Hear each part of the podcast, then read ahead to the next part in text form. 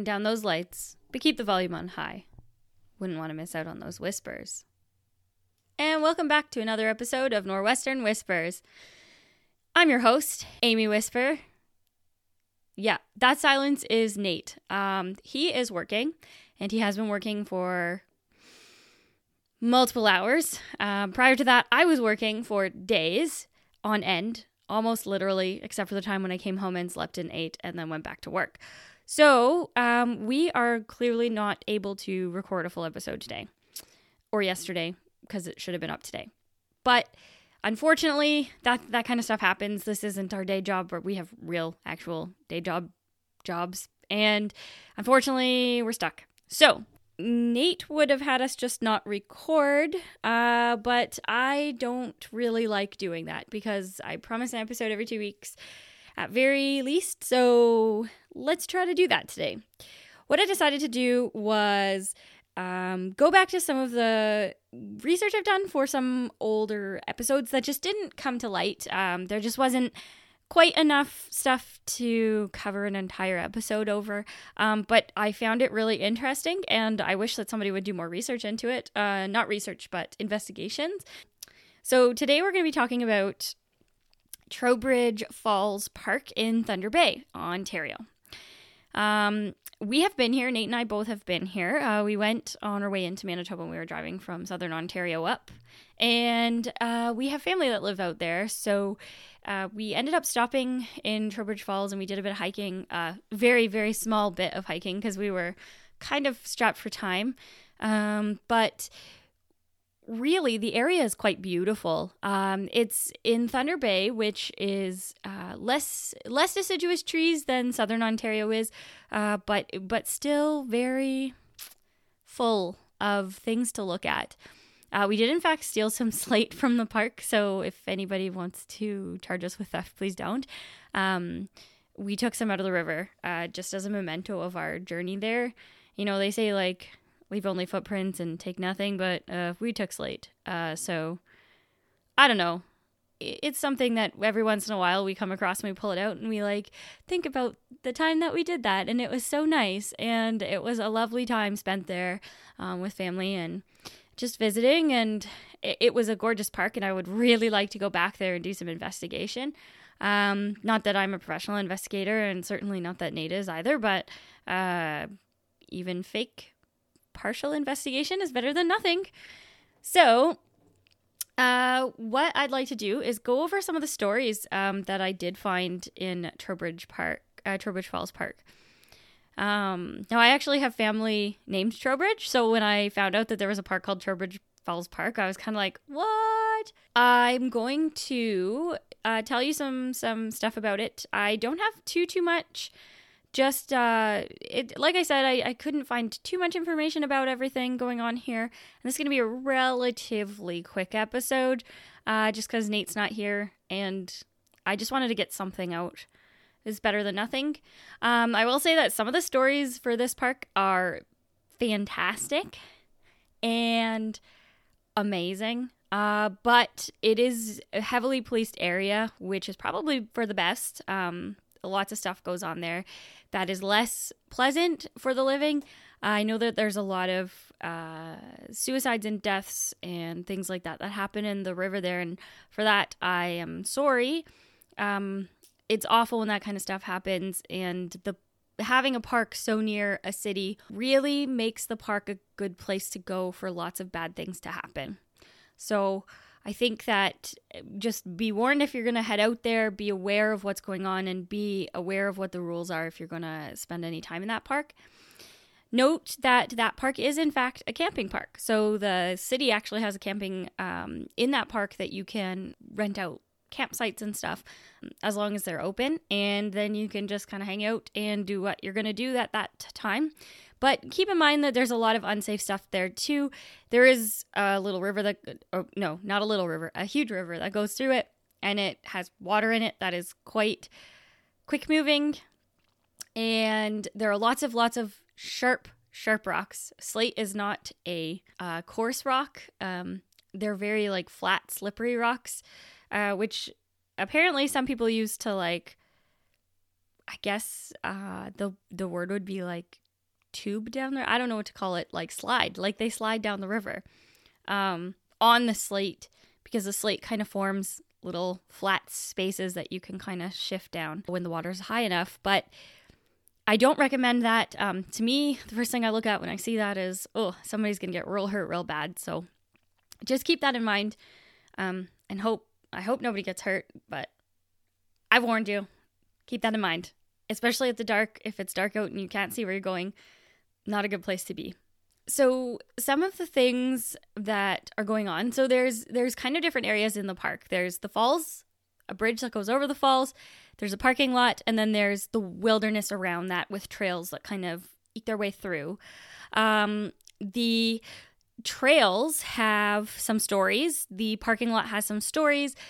The bridge is said to be haunted but it doesn't really go into detail about what is haunting the bridge or what kind of hauntings are around the bridge.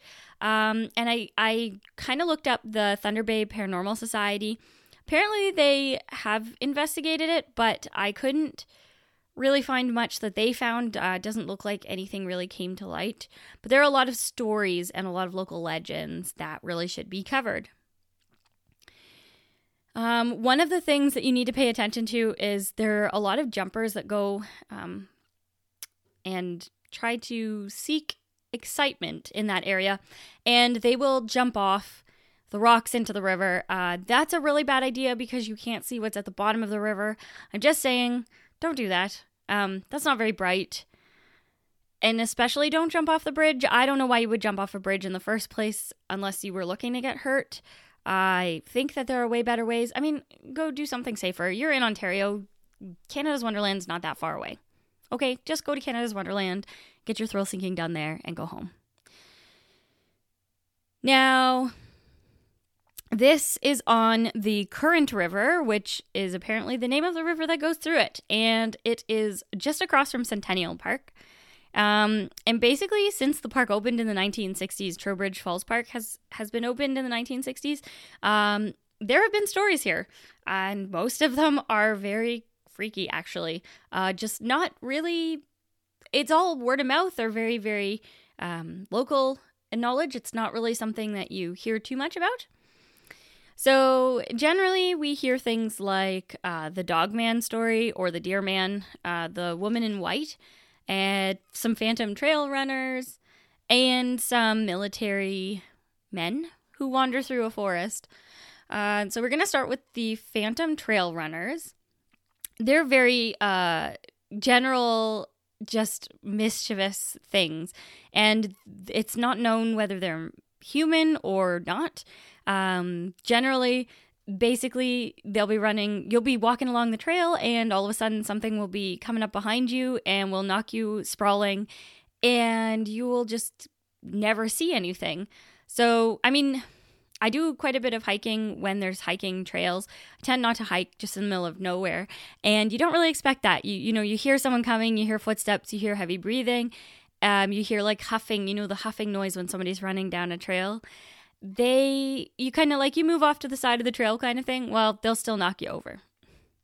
So that would be really frustrating if you were out trail hiking trail hiking and something just came and pushed you down especially if it was like muddy in the spring or in the fall or most of the time because it's northern ontario. That would be really really frustrating. Um, the next one is the dog man or also known as the deer man um, just because he might be one of either like his Okay. So this one's weird. It's believed that it might be a shapeshifter. Okay, like totally interesting story. Shapeshifters actually have a lot of uh, lore in Canada, which is something that is something that is not very well known, I don't think. Um, shapeshifters are usually believed to have been human or are human and can shift into the form of something else. I have heard about a dog man, and I don't remember what exactly the dog man what where I heard it. I was listening to a podcast. It could have been Canuckonomicon, but it might have been a different one. I listened to quite a few different ones, and I just don't remember. It was quite some time ago. I was on a plane and I was kind of half dozing. But what I do remember is they were talking about shape shapeshifters and they were talking about the dog man or the deer man, but it definitely was not in Thunder Bay. So I, as soon as I read the dog man here, I was just like, oh, that's interesting. Maybe we have more than one of them in Canada.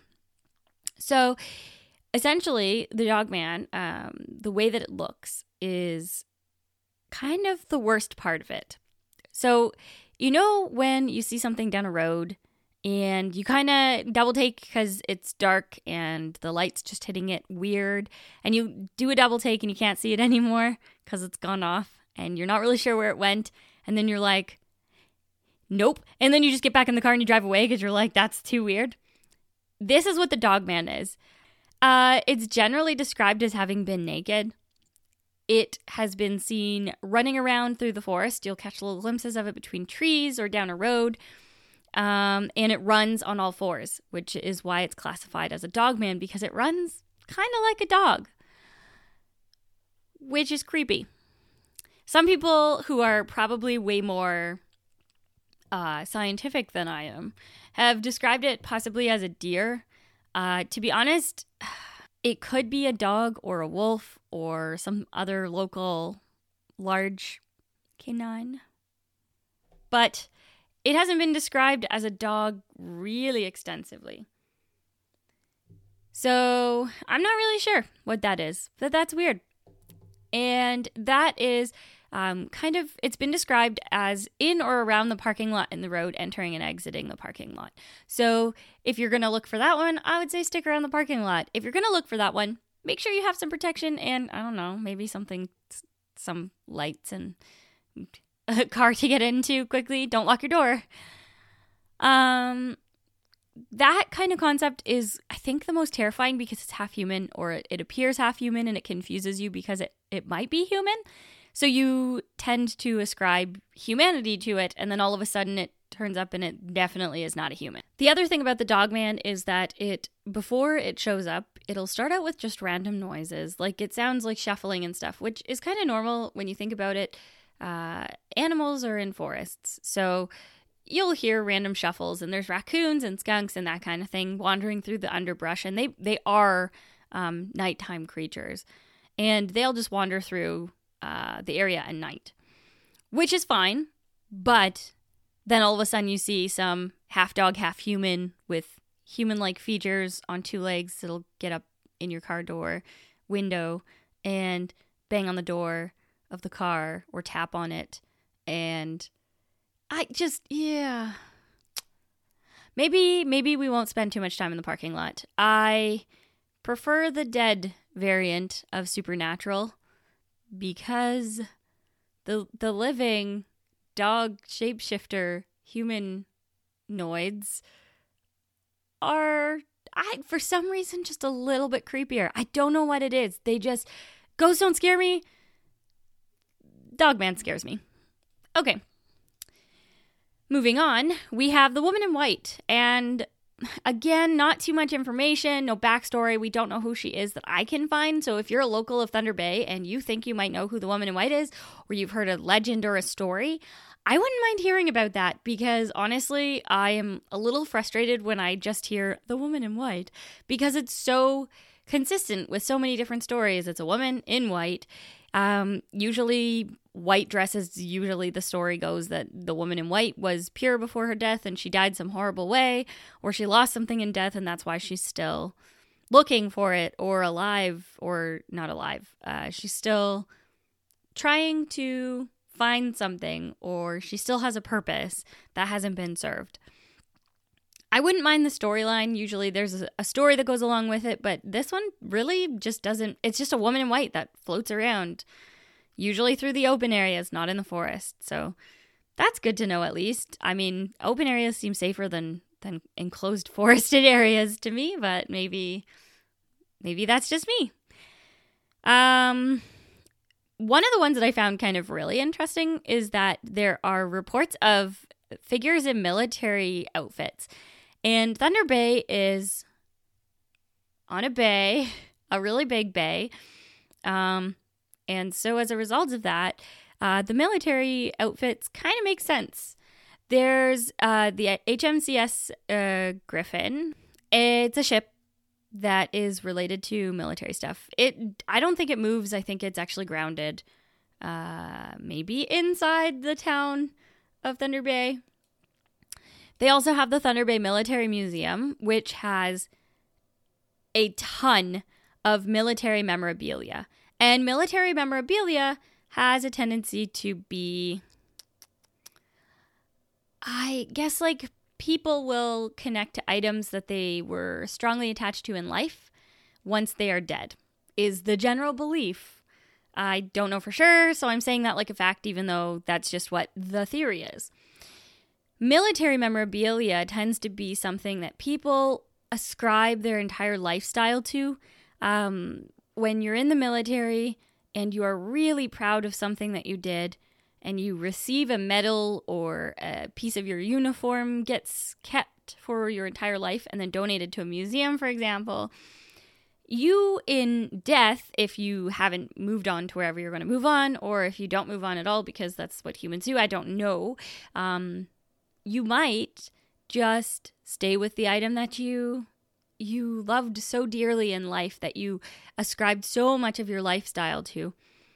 Um, and I I think that would be really cool. Although it sucks that they're still wandering around because that would be bad. Um, they haven't been able to find rest, but at the same time, the concept is actually cool. And I, as soon as I heard military man, I was like, what the why are there military men wandering around Trowbridge Falls Park?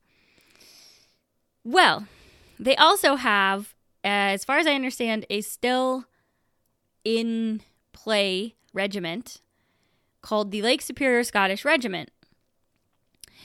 The Lake Superior Scottish, Scottish Regiment actually had people fight in the Second World War and in uh, the Afghanistan War. Nope. They well, I don't know if they were fighting or if they were just keep, peacekeeping in Afghanistan, but regardless, they took part, and some people were actually killed in both. Obviously, in World War II, a lot of people died there. It was a different kind of war, but even in the Afghanistan war, there were people who did not survive. So, oh, again, don't know if we were fighting a war. I don't think we fought. Technically, I think we were technically in as like peacekeepers, Canada, but I, I am not military history is not my style. So, if you want to correct me, feel free. Please. So, the the thing with that is that there are people who actually had a regiment and were away in war and came back and may have spent time in the Thunder Bay um in Thunder Bay Falls Park in Trowbridge Falls Park. Not only that, but they may have been in that area before it was a park because who knows what was there beforehand.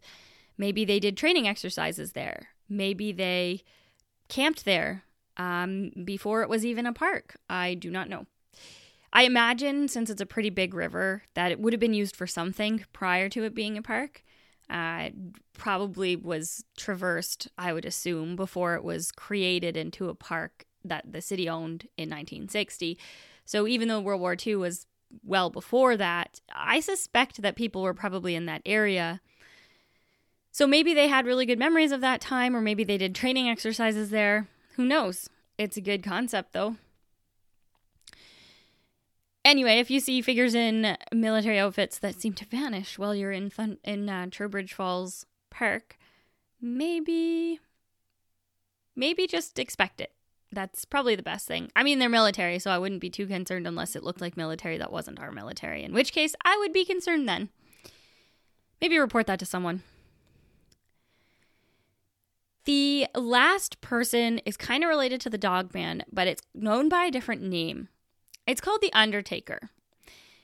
I don't know exactly what The Undertaker is, but the general belief of The Undertaker is that he will, I assume it's a male, generally tap on windows, peer into car windows, but you can't really see the car windows, and bang on the side of the cars while people are canoodling. Essentially, uh, if you see it up close, the description at this time is that it is uh, it has a stark white face, um, no distinct features, so the face is just kind of blobby, and it doesn't have eyes. In that, I don't know what it is about eyes. You know, some people say it's the window to the soul, and I I think maybe that's it. When something doesn't have eyes, you just wonder, does it even have a soul? But the thing is, is that it's not just that it doesn't have eyes. It doesn't have eyes, and the holes where the eyes would generally be are transparent. So you can see right through them and see things on the other side, which means not only does it not have eyes, it doesn't have anything behind the eyes or beyond the eyes. So is it a 2D creature? No, because it has a blobby head. So that's weird. so it goes back to that old don't make out at a park. Uh, for for one thing, uh, it's not legal. That's kind of I, I understand why people do it, but at the same time, hmm, maybe think twice because the Undertaker's there. Maybe do that somewhere else. Go find a drive-in theater. I hear they're safe, or safer. Anyway, those are some of the things I found about Trowbridge Falls um, Park in Thunder Bay, Ontario, uh, that are kind of creepy. I didn't think that they were really worth an entire story, uh, just because really there's not a whole lot of support for them. There's not multiple stories, so they're kind of just local legends. And I'm sorry that this was such a short episode. Uh, but if you'd like to get a hold of us and make complaints about how short it was and that we couldn't get an episode out on time, go for it. You can reach us uh, on Gmail. It's norwesternwhispers at gmail.com. You can find us on Instagram at Norwestern Whispers. You can find us on Facebook, Norwestern Whispers. Blah, blah, blah. Same old, same old. Uh, go back and listen to our other ones if you want the full list. I'm not going to do it because this is a short, short episode. So instead of putting you through that junk, I will just eh, go back and go back and listen somewhere else. Please. Our last and our next episodes will be better, I promise. Uh, we should have the next episode out just after Valentine's Day. So it should be a wonderful episode. It's not related to Valentine's Day, it's still my episode. So uh, it's definitely not related to Valentine's Day at all. And thanks for joining us for another episode of Norwestern Whispers. Don't forget to always listen to those little whispers in your ear. Good night.